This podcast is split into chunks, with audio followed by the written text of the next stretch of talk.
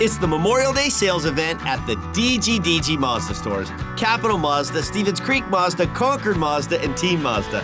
Hey, it's Sean Grant, and we've got over 800 brand new Mazdas with outstanding incentives like low monthly lease payments and low APR financing.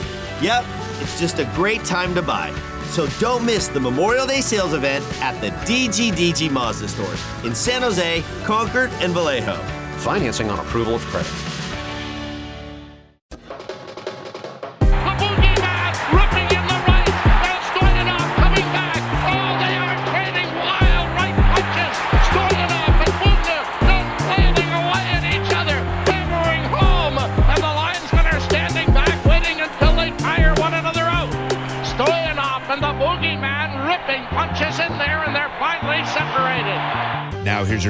Ted Ramey. All right, we now have joining us on the Sharks Audio Network. It is the head coach of the San Jose Sharks, Bob Boughner. Bob, what's going on, man? How are you doing? I'm doing great. I'm doing great. Um, like I said, we were talking about uh, having a little break and getting the team off to, uh, um, you know, we had a tough road trip to, to, to end the uh, uh, the schedule going into the break, and you know, playing in that Florida and Tampa and Carolina and starting in Washington was a tough road trip, and uh, we got our uh, you know, we went 500. We had a chance to be even better than that, but uh, um, you know, looking back on it, it was a, it was a good stretch of games for us.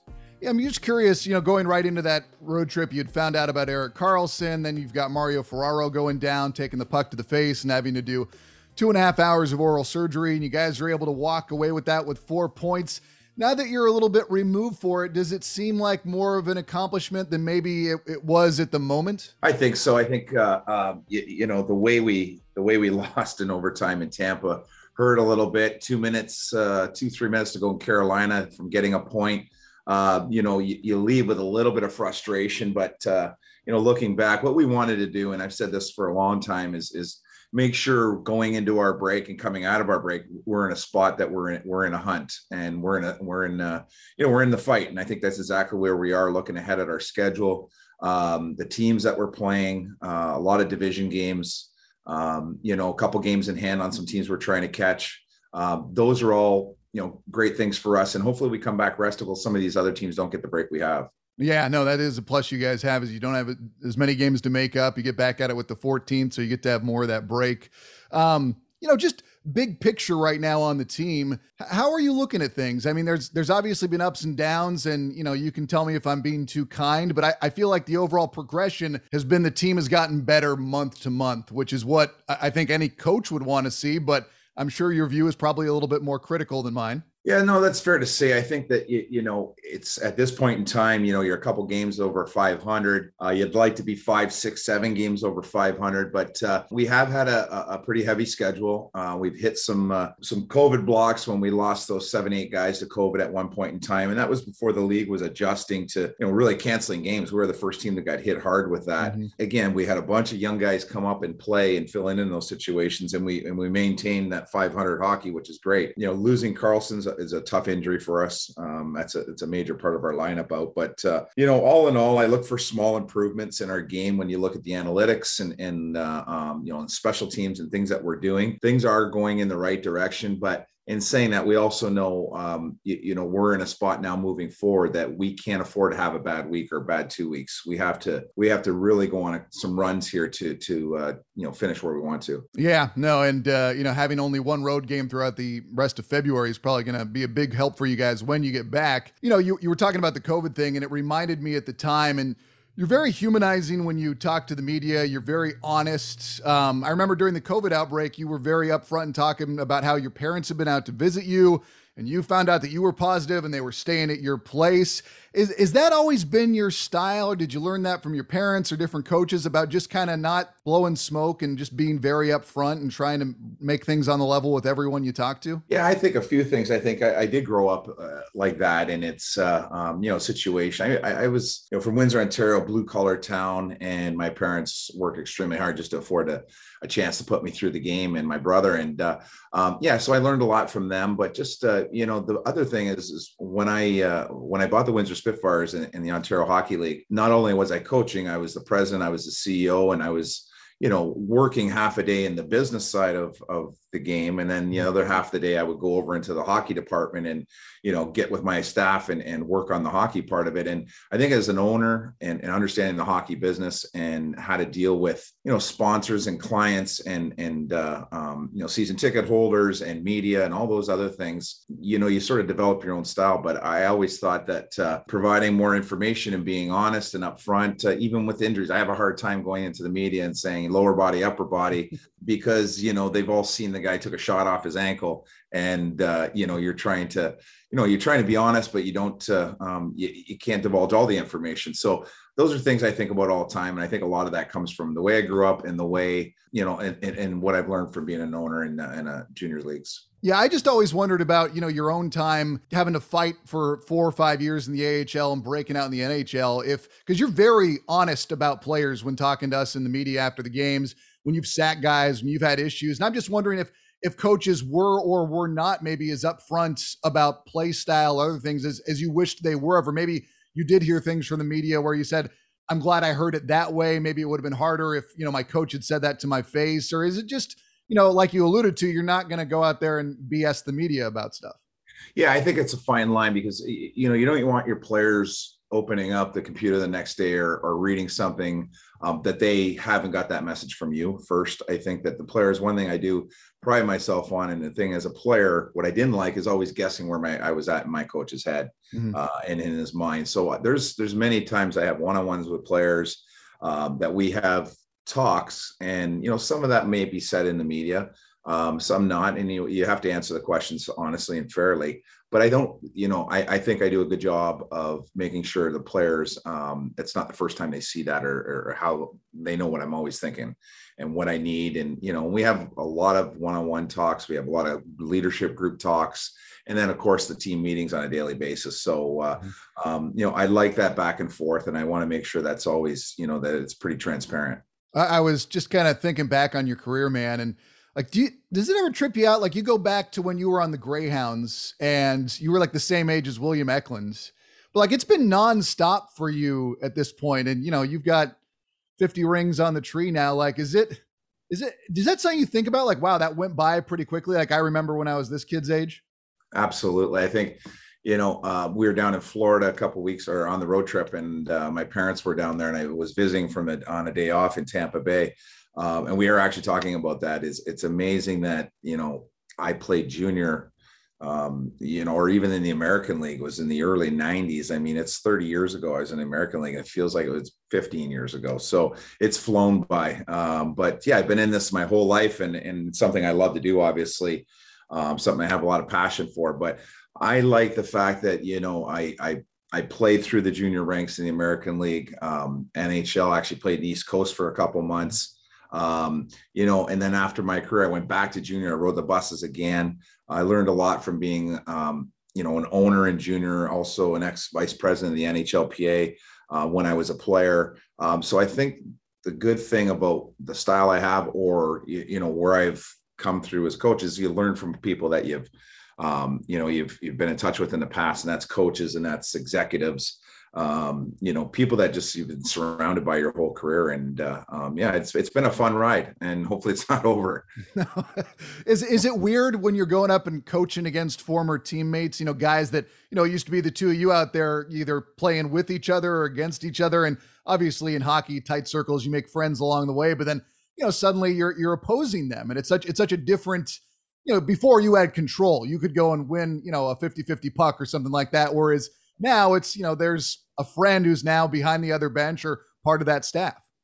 Happens a lot, uh, um, you know, and there's there's many guys that uh, um, that I'm friends with today that I used to play with, guys that we used to fight each me and me and Craig Berube used to go at each other constantly, or me and Brendan Shanahan used to every time we played each other were in fact, you know, and, and everybody's sort of gone their own way. I have friends that are GMs and coaches and executives and uh, um, and people you work with, and, and that's the greatest part about this game. I think you know, and, and there's other guys that are you know the Kevin Weekes, the Jeff O'Neills of the world that are Mm-hmm. uh, doing very successful in their in their media careers, and uh, um, it is a little bit of a brotherhood, and you you always uh, um, you always push and you and you hope for the other guy uh, to do well. Um, you know, Roddy Brind'Amour was a teammate of mine, and you just see guys having success in different areas of the game.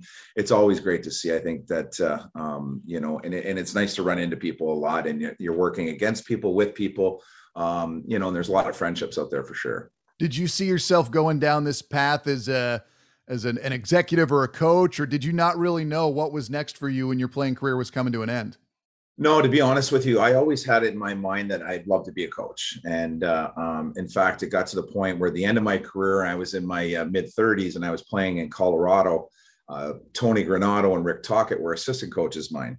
Um, you know, and I would sit there after practice and, and really spend time with those guys.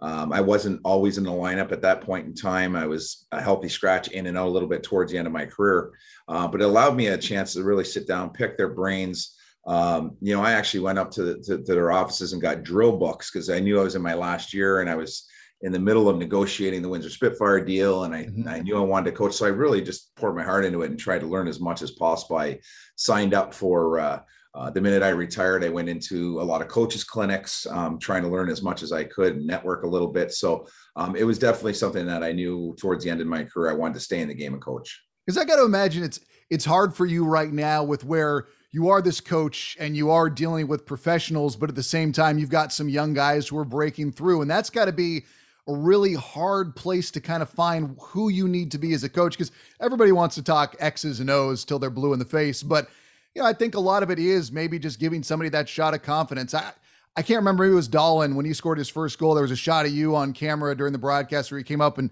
you know you put your hand on his shoulder and you said something to him, like stuff like that, where it's like you can't maybe have that same impact on a 10 year veteran. And you also don't want to make the guy feel like he's not supposed to be there at the same time. Cause I mean, clearly he's scoring goals in the NHL. He is. I mean, is, is that difficult? It is difficult, and I think um, you know. Again, I always go back to my junior career, but my, the basis of my, I guess, my uh, strength of my coaching, I think, is development because I did it for so long in uh, in junior. So I love to see young guys um, come up, get a shot, and have success. And uh, you know, you're so happy for them to see them, you know, finally achieve everything they work for in life. That's a Mhm. special. It's one of the most special things I think as a coach. Um, but you're right. I mean, there's not a guy on that team that I could say, uh, you know, the 23 guys on the roster that I say this guy and this guy I treat the same, or you know, you can pull the same strings to get the best out of them. Everybody's got a little bit, even if it's just minute. There's a, everybody's got a little bit uh, something different that makes them tick. Um, and I could say that with you know guys like Brent Burns and Karlsson and and Hertl and Cooch.